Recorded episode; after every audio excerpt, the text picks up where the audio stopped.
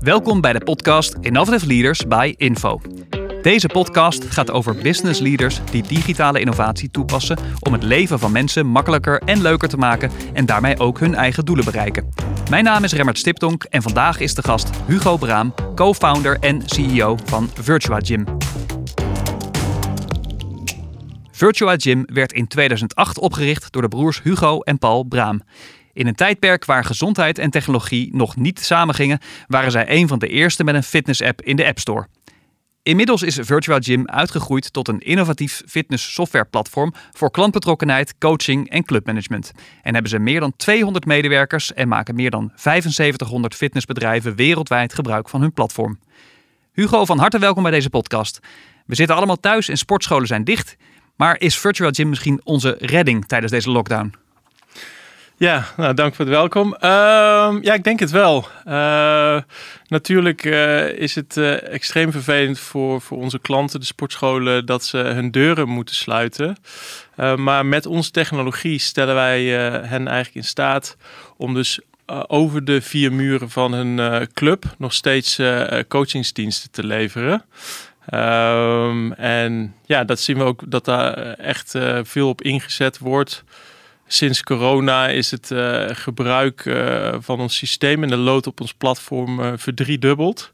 Dus dat is uh, zeg maar met alle negatieve effecten zeg maar, een beetje een positieve uh, noot op, uh, op uh, ja, de, de adaptie van technologie in de, in de fitnessbranche. Ja. En ja, het is ook wel in sommige gevallen letterlijk een reddingsboei voor, uh, voor onze klanten.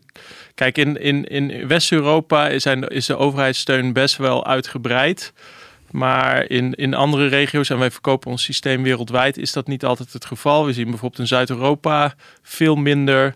In Amerika is er ook veel minder sprake van overheidssteun. En we hebben daar voorbeelden van klanten die gewoon hun lidmaatschap kunnen door blijven declareren, omdat ze vanuit hun club live lessen kunnen aanbieden via ons platform. Coaching, persoonlijke begeleiding. Hun klanten engaged hebben, betrokken houden via de community. Dus uh, ja, ik zou, uh, voor, voor onze clubs is het zeker een manier om, een, uh, om hun leden actief te, te houden. En te laten betalen. Dat is ook niet onbelangrijk voor ze. Ja, precies. En we gaan het er zo zeker meer over hebben. Maar um, kun je in het kort vertellen wat, wat hè, als ik Virtuagym klant word, wat, wat koop ik dan? Wat krijg ik dan van jullie? Ja, ja, nou uh, misschien eerst even uitleggen wie onze klanten zijn dan. Ja. Dat zijn dus die, die fitnessbedrijven, dus dat personal trainers, personal training studio's uh, en, en dan uh, clubs en ook ketens van, uh, van, van dit soort uh, type bedrijven. En wij bieden hen eigenlijk een combinatie van enerzijds software om hun business te managen. Dus denk aan facturatie, online inschrijven, uh, mooie datavisualisatie, hoe het nou met je business gaat, uh, lead opvolging, et cetera. Eigenlijk alles wat je nodig hebt om je club te runnen. Dit, dit, dat is echt gewoon, uh, laten we zeggen, management software. Ja. Want je zegt data, maar dat is dus niet data over mijn gezondheid, maar data over die wanneer, hoe vaak was... mensen komen, ja. en hoe, hoe, hoeveel, uh, hoeveel leden je hebt. En hoeveel check-ins, okay. Ja. Dat soort dingen, inderdaad. Okay. En dan hebben we aan de andere kant uh, uh, juist meer uh, inderdaad software op de klantbegeleiding. Dus hè, wat doe je als je helemaal die, die lead succesvol hebt geconverteerd in een klant? Hoe zorg je nou voor dat die, die klant, hè, een, een, zoals dat in het Engels mooi heet, een, een goede customer journey heeft, waardoor die na het afsluiten van zijn lidmaatschap ook blijft komen en bij voorkeur ook tevreden is, resultaat behaalt en eh, als gevolg daarvan ook reclame maakt bij zijn vrienden om bij jou te gaan, uh, gaan sporten. En denk daarbij aan oplossingen om trainingsprogramma's aan te bieden via de app, zodat mensen dat automatisch hè, zelf kunnen bijhouden, voortgangsregistratie hebben van die slimme weegschalen die zesentwintig verschillende lichaamswaarden ineens in ons systeem schieten. Uh, voedingsapp, uh, dus je krijgt helemaal gepersonaliseerd voedingsplan. Ik zeg altijd uh, uh, een sixpack die, uh, die maak je in de keuken, niet in de, in de sportschool. Uh, voeding is superbelangrijk en uh, ja, dat zit dus allemaal geïntegreerd in ons systeem in, in één naadloze uh, klantervaring, ja. Eigenlijk. Ja. En heb ik daar als uh, uh, klant, eindklant, zeg maar, gebruiker ook heel veel extra aan? Haal ik daar nou echt meer uit dan wanneer ik gewoon naar de sportschool ga en uh, ik ga twee keer in de week en ik voel mezelf best wel fit? Krijg ik echt meer als ik, uh, als ik, nou, als ik dat doe bij een sportschool die ook uh, Virtuagym inzet? Ja, ik denk het wel. Kijk, uiteindelijk hangt het heel erg af van wie jij bent als klant. Hè? Want uh, ik heb ooit een onderzoek meegedaan. Er kwamen eigenlijk zeven verschillende klanttypen, uh, segmentaties uit dat onderzoek naar voren. Hè? Mensen met verschillende doelstellingen, verschillende achtergronden. Uh, hè? Ook verschillend kennisniveau. Um, en wat je ziet is dat met onze technologie kunnen we eigenlijk de klanten voor, voor wie een sportschool best wel intimiderend is. He, in alle eerlijkheid, voordat clubs onze software gingen gebruiken, uh, ging een inleiding eigenlijk niet verder dan een intake en een papieren schema. En daarna zag je eigenlijk nooit meer iets terug van die persoonlijke begeleiding. Nu heb je altijd die applicatie, uh, al dan niet met een trainer daarachter, die, uh, die je trainingsprogramma's kan uh, kan aangeven, aanreiken. Je ziet meteen hoe je de oefening moet uitvoeren. We hebben meer dan vijfduizend van die drie D geanimeerde uh, avatars die, die dat laten zien. Um, ja, ik denk uiteindelijk het is succesvol zijn uh, met, met, zoals met ieder plan. Begin gewoon concreet met doelen stellen, voortgang bijhouden uh, en de juiste informatie hebben. En ons, uh, ons programma ondersteunt uh, mensen daarbij. Dus ja, ik geloof wel dat het, uh, dat het zin heeft. Ja. Uh, en, en even terug naar het begin, hè? Want hoe, um, jullie bestaan al een hele tijd. Het lijkt net alsof het een soort initiatief is. Corona kwam, jullie dachten laten wij uh, een uh, thuisgym uh, platform gaan uh, creëren. Maar niks is minder waar. Jullie zijn al sinds tweeduizend acht bezig. Uh, hoe kwam je op dit idee? Ja, um, nou ik ben dus het bedrijf samen met mijn broer gestart. En uh, Paul, en die heeft een achtergrond in, uh, in I C T. Uh, ik heb zelf een juridische achtergrond, dus iets totaal anders. Maar wel, ja, wij waren vroeger waren we al samen spelletjes aan het uh, ontwikkelen. En um, mijn broer programmeerde en ik maakte de, de, de graphics. Uh, dus wij vonden het al superleuk om... om samen dingen te maken. En toen we eenmaal werkten, misten wij toch wel, denk ik, het, het ondernemerschap, je, je zelfbestemmings... Uh, uh, mogelijkheid, zeg maar, om je eigen uh, destiny te bepalen. Nou, ja, dat klinkt ja. heel groots, maar dat, ja, zo voelde dat voor mij uh, wel. Um, en ook het feit, ja, als ik dan bij mijn broer was, was dat superleuk. Dus t- vanuit daar kwam eigenlijk het idee van, het zou superleuk zijn om samen een, een business te, te starten. Dus het was niet zo dat wij een gat in de markt zagen en dan vervolgens dachten, oké, okay, we gaan erop springen. Nee, het was andersom. Wij wilden samen een bedrijf starten en toen... Ja, ben ik vooral heel erg gaan nadenken. Ik ben een beetje de creatieve dan van ons tweeën. Van, ja, wat voor dingen kunnen we doen? Wat voor problemen zijn er die wij kunnen oplossen? En wij zagen dat eh, toen de tijd, we spreken dus dertien jaar geleden... Eh, eigenlijk nog heel weinig technologie was om mensen te ondersteunen gezonder actiever te leven. Terwijl eigenlijk in alle andere branches technologie steeds wel eh, verder eh, doordrong. En het is misschien moeilijk voor te stellen nu, want eh, het, met, met tegenwoordig alle fitness-apps... En, uh, en, en innovatie op dat vlak denk je, ja, de, maar... Maar we praten uh, pre-iPhone, hè?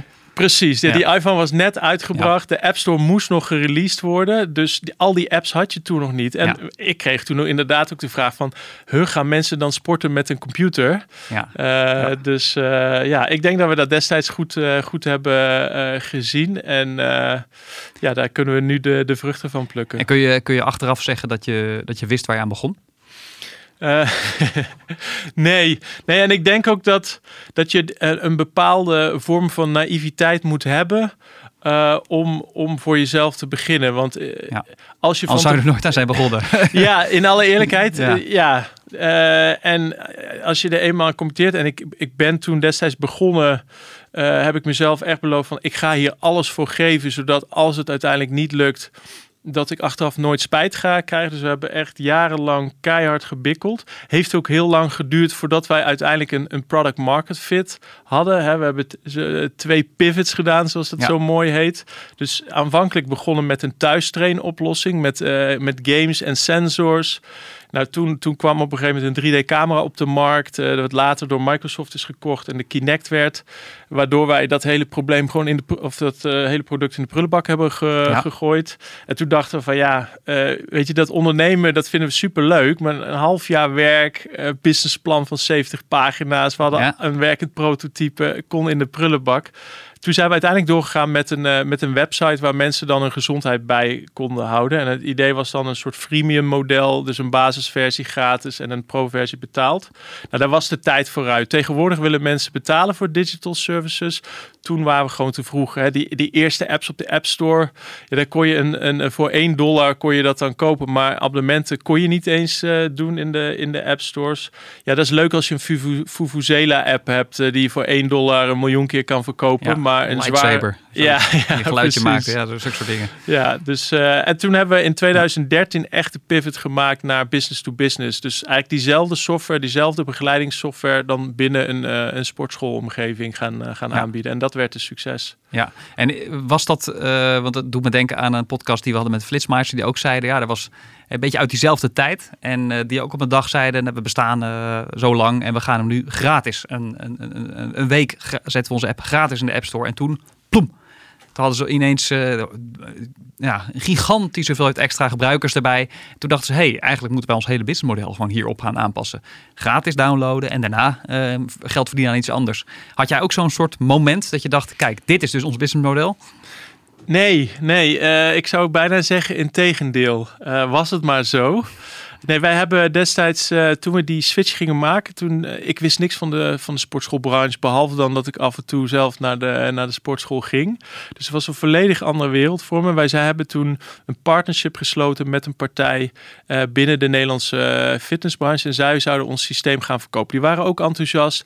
We hadden dan ervoor gezorgd dat we onder een apart merk, want uh, uh, dat we niet de, de, het conflict met, met Virtuagym voor consumenten, uh, dat ja. zou elkaar kunnen bijten. Dus dat ging onder de naam Your Lifestyle heette dat dan, uh, gingen zij dat uh, verkopen in de, in de fitnessbranche. En dat was in tweeduizend twaalf. En in dat eerste jaar hebben wij toen twintig clubs verkocht. En in datzelfde jaar hadden er tien alweer opgezegd. Dus mm. dat was geen succes. En uh, ik weet nog wel dat ik het moment dat ik dus een e-mail kreeg van die directeur met wie we die partnership hadden gedaan, waarin hij zei van Hugo, uh, het spijt me, ik, ik, ik geloof er in, maar ik zie gewoon niet de tractie in de markt. Het is trekken aan een dood paard, zei hij ja. letterlijk. Ja. ja, dat was een enorme teleurstelling. Um, maar er was één lichtpuntje wat ik had gezien in, uh, in, in het traject. Uh, Eén van die twintig klanten uh, was, uh, uh, was een, een club Uh, uit het westen van het land. En die eigenaar Adi, die had enorm succes met ons uh, programma, ons voedingsprogramma met name. Zijn eigen vrouw was vijftien kilo afgevallen door dat te gebruiken. En hij had daar een heel concept omheen ontwikkeld. Die vrouw was eigenlijk de reclame. Al de vriendinnen van die vrouw wilden dat programma doen. En vervolgens de vriendinnen van die vriendinnen. Dus hij had ineens klanten, uh, ook uit andere uh, steden, buiten zijn eigen rijk uh, uh, wijten. En, en ik dacht van, als we nou eens kunnen zorgen dat, dat we het systeem zo maken, zoals dat eigenlijk voor alle ondernemers het makkelijk wordt om het te doen zoals, zoals Adi dat, uh, dat doet. En dus ik ben erin blijven geloven. En wat je dan ziet als je dan een, eenmaal zelf gaat doen, en de, ik denk dat was ook wel echt een les, die andere partij zat tussen ons en de klant. En op het ja. moment dat wij het dus zelf gingen doen, kregen wij direct die klantfeedback en konden wij verbeteringen gaan doorvoeren. Ja. En, uh, ja, en toen ging het eigenlijk heel snel. Want toen, toen gingen we heel snel naar een goede product market fit en, en kregen we uh, ja, happy, happy customers. Maar voor die, voor die goede product market fit had jij dus wel die, dat inzicht nodig van Adi en zijn vrouw. Terwijl als je er misschien een partij tussen zet, is misschien de vraag of jij al die informatie, die feedback wel krijgt over hoe dat dan wel, ja. waarom het wel of niet aan het slagen is. Dus dat, dat was wel de truc uiteindelijk, dat je die uh, ogen en oren zelf had. Ja, ja nou ja, dat is, ik, ik denk dat dat terugkijkend is het enorm dom geweest als je een nieuwe markt ingaat met een, uh, met een bestaand product. En dan niet zorg dat je super dicht bij je klant bent om te. Uh, het is super A B C, maar nogmaals, ja, wij wisten gewoon eigenlijk ook niet echt wat we aan het doen ja. waren. We, ik zeg altijd, we, we hebben bijna iedere fout uit het boekje gemaakt. He, daarom hebben we uiteindelijk ook echt drieënhalf jaar gedaan om, voordat we echt geld gingen verdienen. Maar we zijn wel altijd blijven doorzetten. En als je gewoon blijft doorzetten en, en, en vastbijten en je kosten laag houdt, dat was bij ons ook. We betaalden ons over die periode twaalfhonderd euro bruto per maand. We woonden samen. We deden Weetje. alles super ja. bootstrapped. Uh, ja, dan kan je uiteindelijk meer fouten maken. En, ja. Uh, ja. Heb je ooit overwogen de, te stoppen? Of je broer? Ja...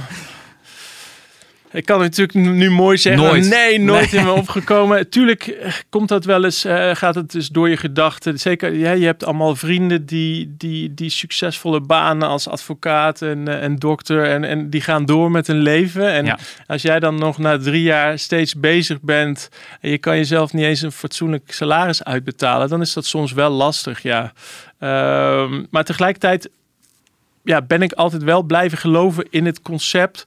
die technologie om mensen te ondersteunen... Uh, uh, ja, gezonder, actiever te leven. En uh, ja, terugkijkend is dat, uh, is dat maar goed geweest... dat we in ieder geval uh, daarin zijn blijven geloven. Maar ik denk dat, dat er best wel... Ik vraag het natuurlijk ook omdat ik, ik denk dat er best wel wat mensen zijn... die uh, na een paar van die teleurstellingen... je kan het een pivot noemen. Hè? Pivot is eigenlijk niks anders dan misschien wel een soort teleurstelling... die je, waarvan je de energie gebruikt om... een andere kant op te gaan daarna.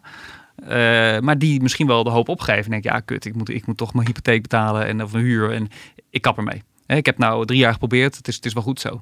En dus, uh, hoe komt het dat jij dat niet hebt gedaan? Uh, ja, dat vind ik, ja, ik vind dat lastig. Ik, ik, ik weet ook niet of ik zonder meer zou adviseren om, om maar zo kosten wat kost te blijven doorbijten. Uh, ik heb zo ook het verhaal van een, uh, een, iemand die bij ons solliciteerde op een productrol. Die jongen die had een, uh, een, een soort community in de, in, de, in de muziek. Dat heeft hij geloof ik zeven jaar gedaan. Alvorens die besloot van ja, het, het, gaat, het heeft geen tractie. Uh, dus ik denk dat dat voor iedereen zijn eigen... keuze moet zijn en uh, uh, hoe lang je, maar zolang jij de, de, de passie voor hebt en je blijft er echt in geloven en ik, ik zou ook zeggen, ja, gebruik anderen om mensen die echt eerlijk zijn om, uh, om daarin te spiegelen.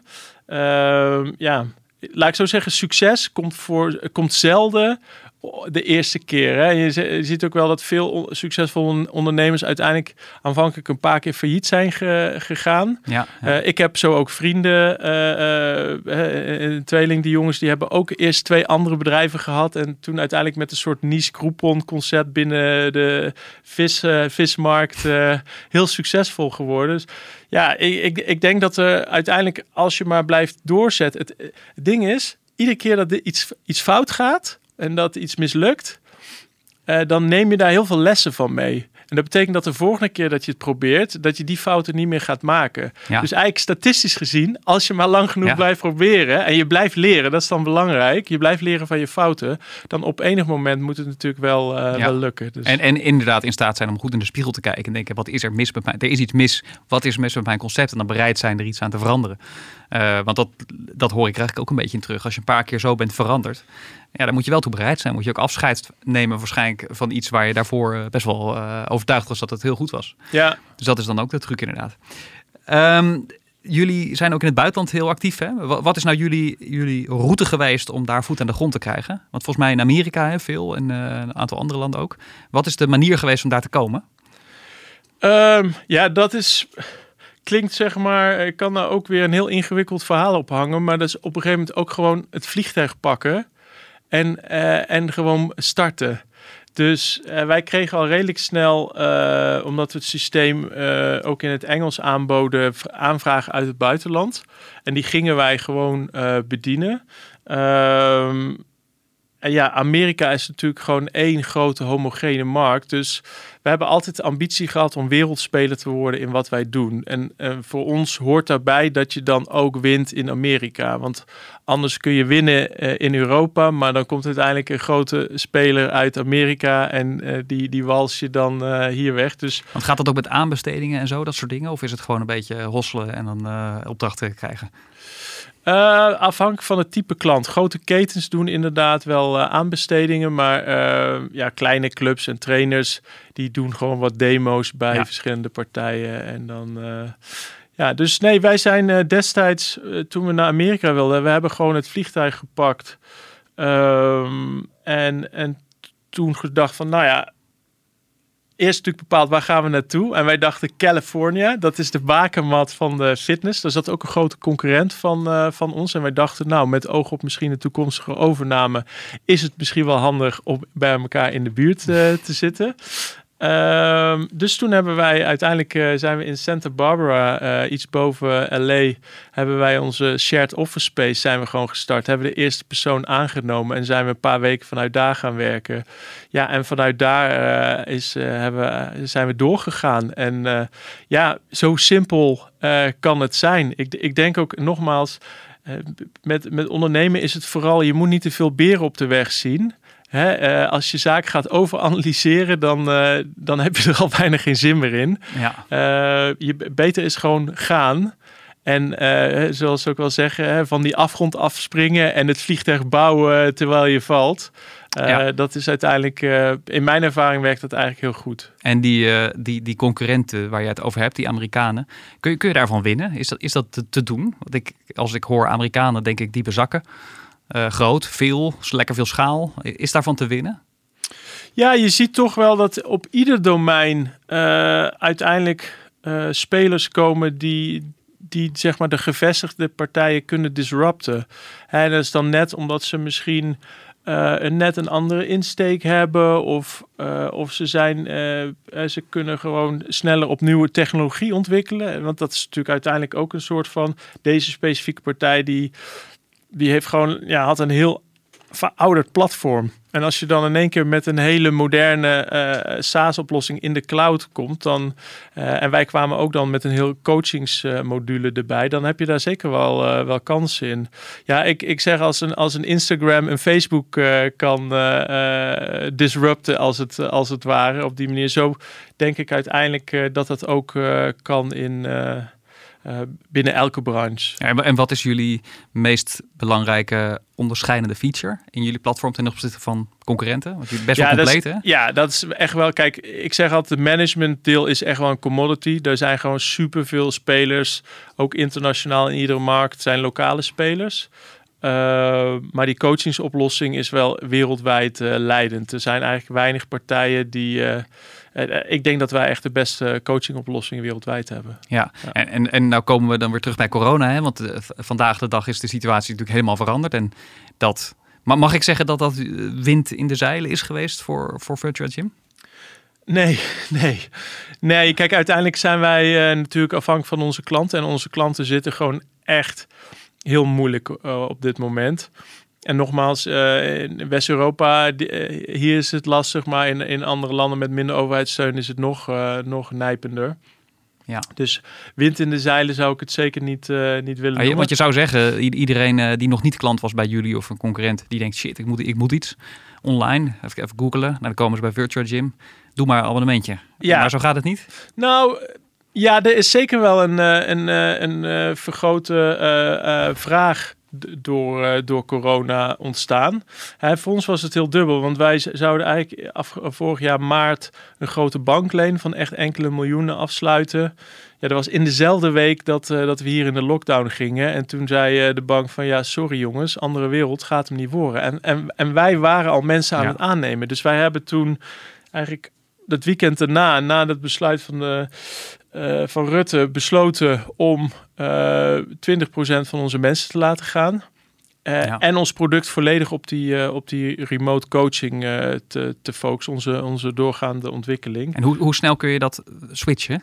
Hè, de, de mensen ontstaan is natuurlijk verschrikkelijk. En hè, dat moet je dan doorzetten. Maar hoe, hoe kan je die, die, die uh, koerswijziging snel doorvoeren? Hoeveel tijd heb je daar dan voor nodig? Ja, we hebben uiteindelijk al die, uh, die wijzigingen... Uh, inclusief dus de mensen laten gaan, allemaal binnen drie weken gedaan. Dus dat... Die productwijzigingen ja. ook echt doorgevoerd?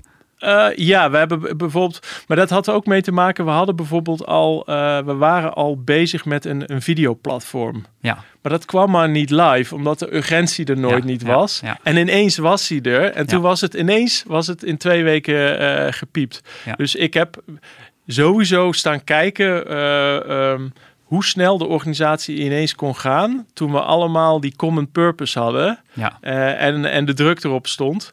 Dus uh, ja, ik, ik denk uiteindelijk, en ook wel even weer terugkomend op jouw vraag, ja, het is een crisis voor onze branche, maar tegelijkertijd hè, heeft het juist die, die, die, trans, die tech, technologische transformatie heel erg versneld.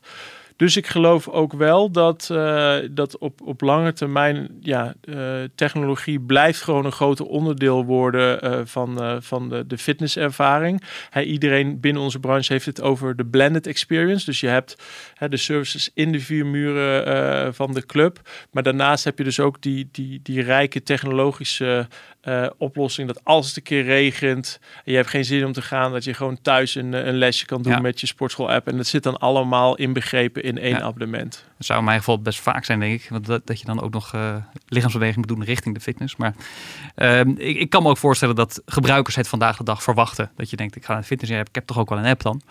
Maar um, ja, ja, dat zou heel mooi zijn als de markt daar wat van leert natuurlijk.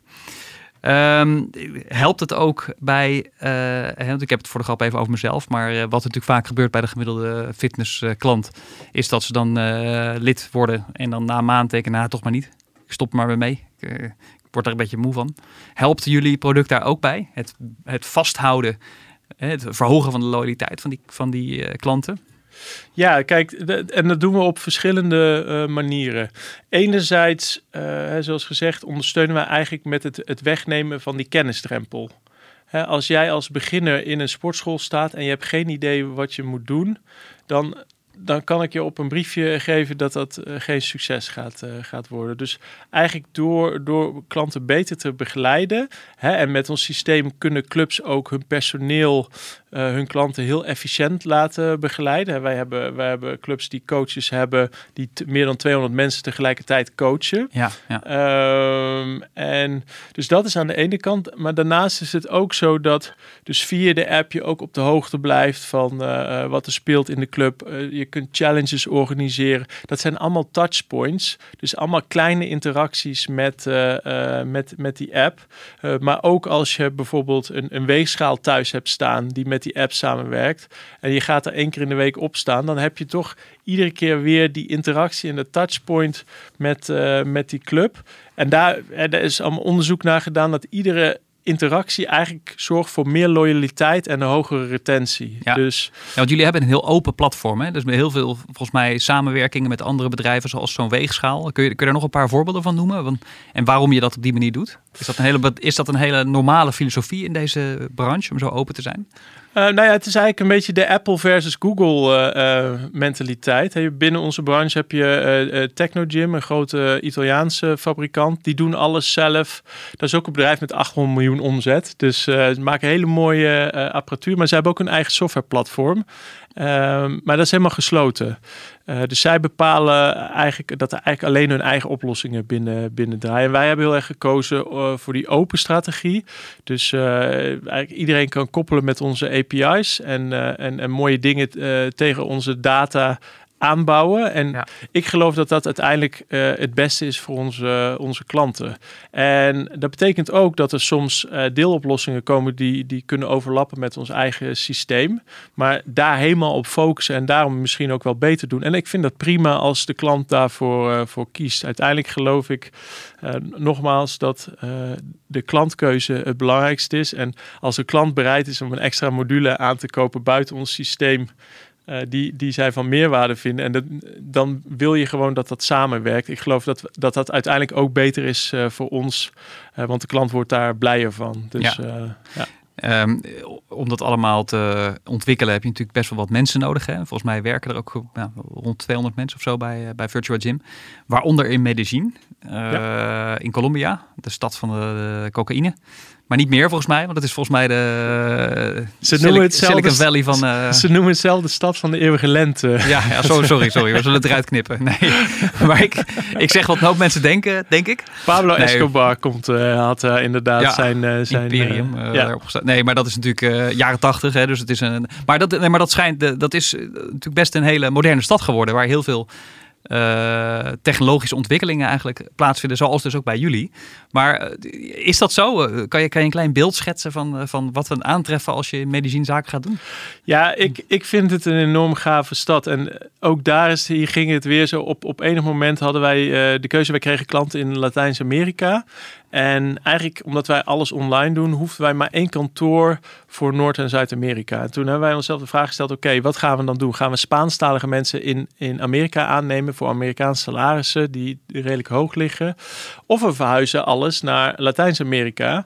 Um, en we gaan daar uh, lokale mensen voor de Spaanse markt en we vliegen dan Amerikanen en Canadezen in. En we hebben voor het laatst gekozen, maar we moesten vervolgens natuurlijk wel een hele aantrekkelijke stad hebben voor, voor, voor waar mensen graag een expat uh, lifestyle. Uh, ja. Dus ik ben echt gewoon gaan googlen van uh, best expat uh, cities in, uh, in Latin America. En, en Medellin kwam daar uh, als ja, een van de beste eigenlijk ja. uh, uit. En toen ben ik ook, ook, ook weer daar gewoon het vliegtuig gepakt, naartoe gegaan. En ja, als je daar bent, die, die stad heeft gewoon zo'n goede vibe. Je voelt gewoon de energie van de innovatie, van de mensen die, die verder willen. Uh, de, de, de overheid daar heeft zulke slimme projecten gedaan met... Uh, met ze, ze hebben best wel last gehad van de criminaliteit. Ze hebben heel erg nagedacht van hoe kunnen wij de veiligheid vergroten. Hebben ze bijvoorbeeld uh, skiliften geïnstalleerd in plaats van uh, lokaal openbaar vervoer. Dus dat mensen dus... De, uh, de Medellin ligt tussen de bergen. Dus je kan er met een, een skilift ga je de berg op. Nou, dus op zich is dat een hele efficiënte manier ja, van, van goed vervoer. Voor de toeristen, denk ik. Ja, maar het zorgde er dus ook voor heel veel veiligheid. Ja. Omdat ineens alles zichtbaar werd wat daar in die wijken gebeurde. Dat was een heel mooi bedoeld neveneffect ook. Ook dat ze bijvoorbeeld hun... Uh, een Om, nieuw... Omdat je er van bovenaf op kon ja. kijken. Ja, ja, ja, ja, ja. ja, ja. Mooi. Ja. ja. En, en een ander iets is dat ze bijvoorbeeld uh, een hele moderne bibliotheek, die bouwen ze dan in de oudste uh, uh, achterstandswijk van de, van de stad. Zodat die eigenlijk een soort van, ja, een trots project krijgen daar. En, dat, en daar lift dan uiteindelijk de hele, de hele buurt ja. van, uh, van op. Dus dat doen ze superleuk. Maar heb je dan ook veel te maken met uh, lokale regelgeving en zo, waar je, je helemaal in moet gaan verdiepen over hoe, uh, hoe je om moet gaan met je personeel en dat soort zaken? Ja, ja, als je ergens lokaal mensen gaat aannemen, dan, dan moet je, heb je te maken met lokale contracten, lokaal arbeidsrecht. Dus uh, ja. ja, dat moet je dan wel netjes regelen. Dus daar ja. moest je, maar ja, goed, je bent jurist, dus je hebt je er een beetje in verdiept. Ja, ja, aanvankelijk en nogmaals, hè, lean beginnen. Dus in het begin Uh, zijn we gestart met de contractor uh, basis, gewoon vanuit ja. Amsterdam. Maar als je eenmaal wat, uh, als je zegt van ja, dit is het echt en je wil groeien, dan moet je dat netjes regelen. Ja, ja precies. Nee, terecht ook, ja.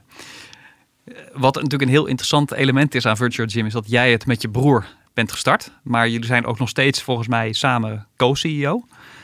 Hoe is dat om dat met je broer te doen? Want je bent nu al dertien jaar onderweg. Ja, goed, ik ben al veertig jaar broer, uh, ja. dus met mijn uh, broer. Dat, uh, nee, wij zeggen vaak ruzie? Al... Va- vaak ruzie? Nee, wij zeggen altijd dat wij in onze jeugd zoveel geruzied en gevochten hebben, dat dat zeg maar genoeg was voor de rest van ons leven. Ja. Uh, nee, dat gaat eigenlijk hartstikke goed.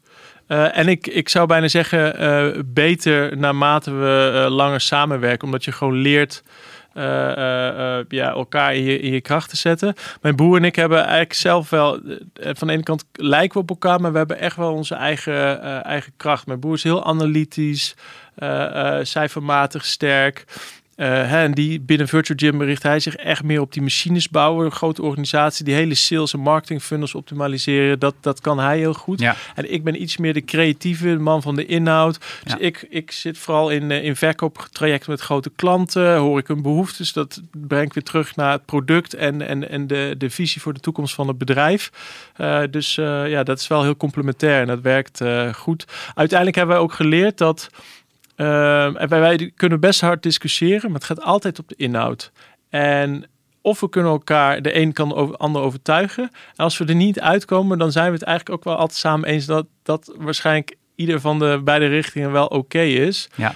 En uiteindelijk is ook, uh, zeggen wij, uh, een slechte keuze is beter dan geen keuze. Dus ja. dan moet je op een gegeven moment ook door. En maar als je dat soort principes, als je daarover eens bent met elkaar, eigenlijk al vooraf, je hebt diezelfde soort van basismentaliteit, Dan, uh, dan, dan kan ik me voorstellen dat dat wel heel erg helpt. Dat, uh, de, de, als je daar ook discussie over krijgt, ja, dan, dan wordt het wel pittig. Lijkt ja, mij. Ja. Zou, zou je mensen aanraden om met hun familie uh, bedrijf te starten?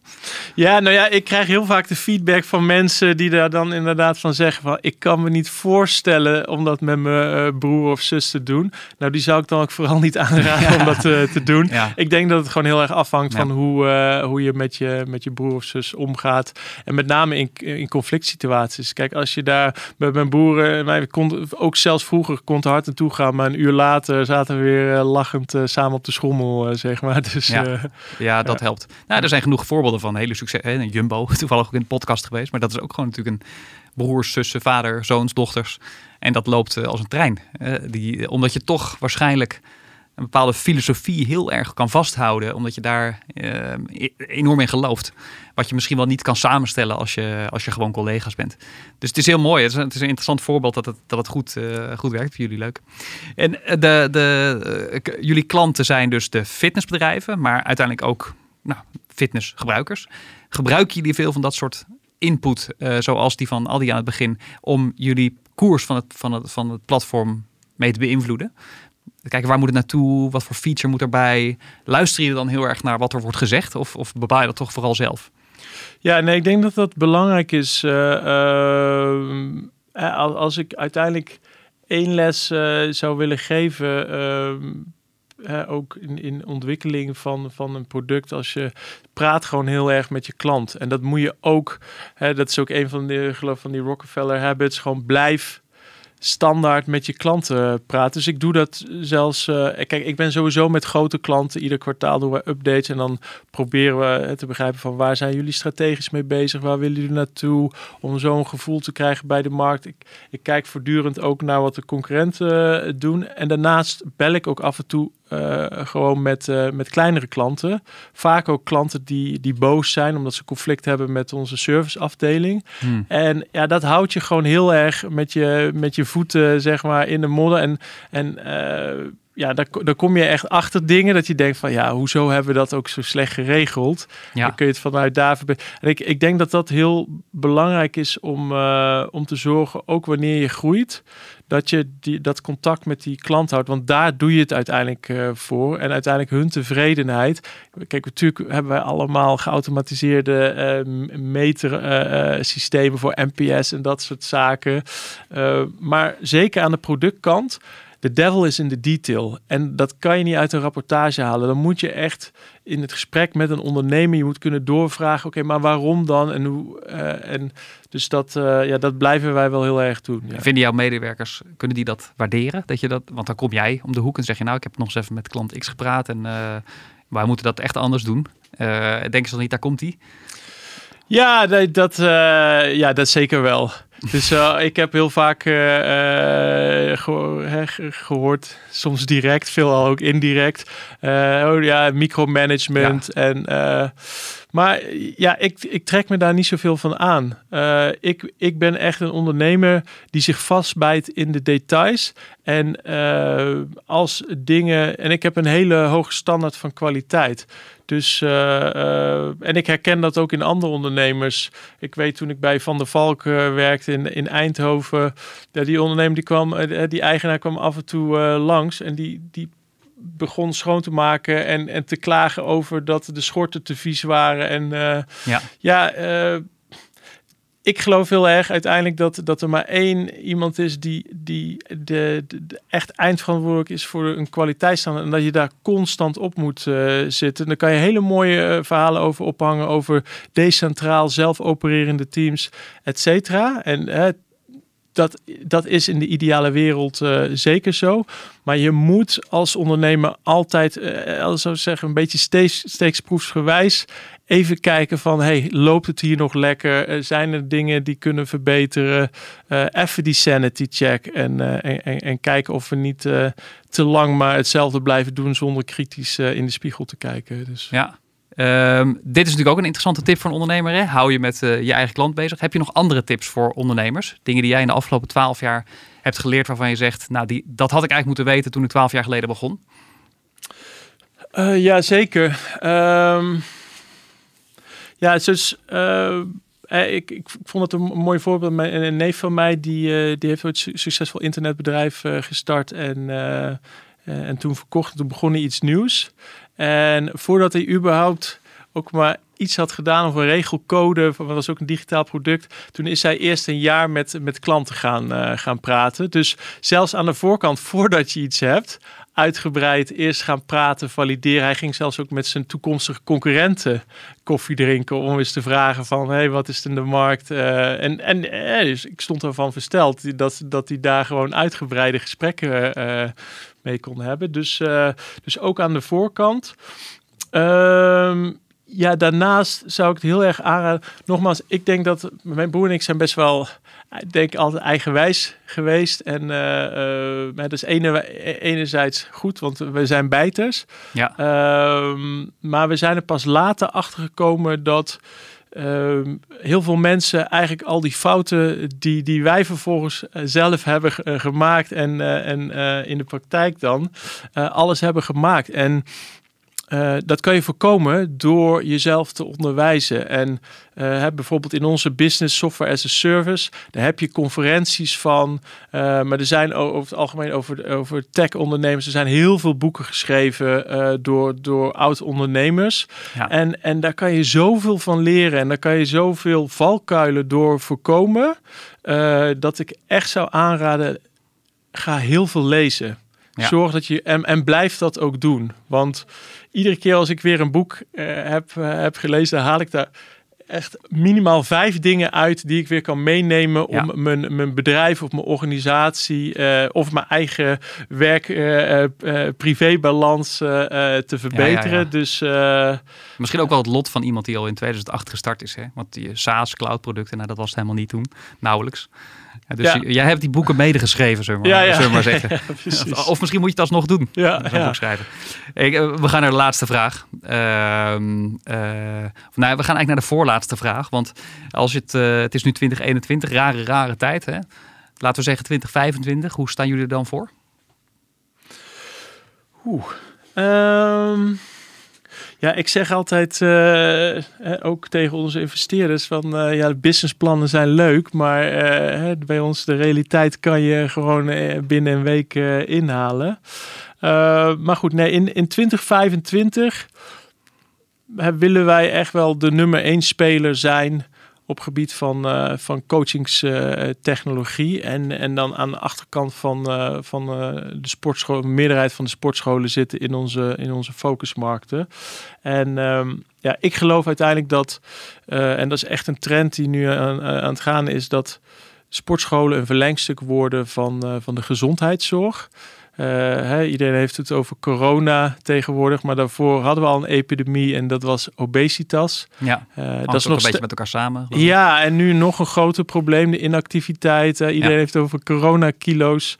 Uh, dat is gewoon echt een probleem. Uh, leefstijlgerelateerde aandoeningen als diabetes, uh, hart- en vaatziekten, kanker. Uh, en daar is een medicijn voor en dat heet gewoon gezond leven, actief leven.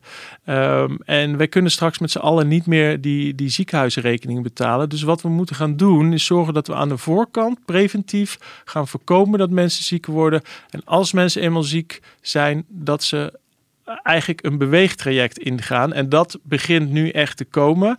En ja, dat ga je niet bij een dure fysiotherapeut doen. Dat kan gewoon bij de fitnessclub. Ja. Maar dan moet je wel bepaalde uh, protocolering kunnen hebben. Uh, en wij kunnen dat met technologie heel goed gaan ondersteunen. Ja, dus, ja je moet mensen echt bij de hand nemen. Hè? En, dat, en, en dat kunnen jullie eigenlijk. Ja, ja, en je krijgt heel veel data. Dus hè, wij kunnen clubs helpen eigenlijk aantoonbare uh, uh, gezondheidsinterventies te doen. En met die data kan je dan vervolgens naar de verzekeraar en zeggen van, kunnen jullie even betalen? Ja. Dus dat, uh, dat is ja. denk ik uh, ja, onze toekomst. Mooi. Ik ben benieuwd. Dan de echt laatste vraag, die we altijd stellen. Hè? Wie vind jij nou een echte innovatieve leider? Een innovative leader? Mag iedereen zijn, uh, maar iemand die jou inspireert.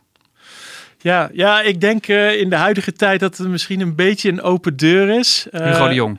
Nee. Nee? Nee? Nee, voor mij zou dat uh, Elon Musk wel, uh, ja. wel zijn. Natuurlijk. Uh, ah, micromanagement, ja, dat is. Ja, nou ja, ook wel een, een, een voorbeeld van een ondernemer die echt de diepte ingaat. Ja. Maar daardoor wel, uh, ja, alles wat hij doet, uh, ja, verandert eigenlijk in, uh, in goud. En ik vind het heel cool om te zien hoe hij Uh, aan de ene kant gevestigde branches gewoon disrupt met, hè, met elektrische auto's. En daar echt een push forward maakt. En ja. een verschil maakt in de wereld. Maar tegelijkertijd hè, ook met, uh, met zijn SpaceX. Super avontuurlijke hè, raketten de ruimte in, in schiet. Uh, bezig is ter voorbereiding van kolonisatie van Mars. Ja, ja. Hij is eigenlijk de, de vleesgeworden Iron Man van, van Marvel. Hè, die miljardair, die uh, miljardair uitvinder ja. uh, uh, met mega enterprises die uh, en ja en, ja, en, als je, en als je het over verstand van inhoudelijk zaken hebt en doorzettingsvermogen, dan heb je inderdaad, hè, wat terugkomt in jouw verhaal ook, dan heb je het inderdaad over Elon Musk. Ja. Want het lijkt allemaal zo prachtig, die raket, maar daar heeft hij veel pijn voor moeten lijden. Precies, ja, nou ja, als je inderdaad uh, ook hè, die, die eindeloze nachten die hij door blijft werken. Ik, misschien maakt hij het af en toe wel iets, uh, iets te bont. Maar ik vind het gewoon mooi om te zien dat, kijk, hij is gewoon eigenlijk echt een geek. Weet je, de groot geworden met, uh, met uh, zijn succes uh, met, met PayPal. En vervolgens is die, die miljoenen echt gaan inzetten om, om uh, positieve verandering in de wereld te gaan bewerkstelligen. Ja. En met enorm succes. Ja. Dus uh, ja, ik ben uh, heel benieuwd. Ook dat be- bedrijf, uh, dat Neuralink, uh, waar ja. ze bezig zijn met chipsets in het hoofd. Waar ze uiteindelijk hè, uh, artificial intelligence uh, willen, jou willen gaan ondersteunen om in je dagelijkse uh, uh, leven. Ja, ik vind dat, uh, dat super spannend. En hij, hij, hij maakt het gewoon uh, werkelijkheid. Dus, uh, dus hij, uh, ja, science fiction uh, uh, in de realiteit. Uh, Mooi. Dankjewel voor je tijd en je inzichten. En uh, heel veel succes uh, richting twintig vijfentwintig. Ja, dankjewel. Dit is het einde van deze podcast. Ben je geïnteresseerd in meer ondernemersverhalen over innovatie? Luister dan bijvoorbeeld naar de aflevering met Flitsmeister of GrowX. Ga naar info punt n l slash podcast.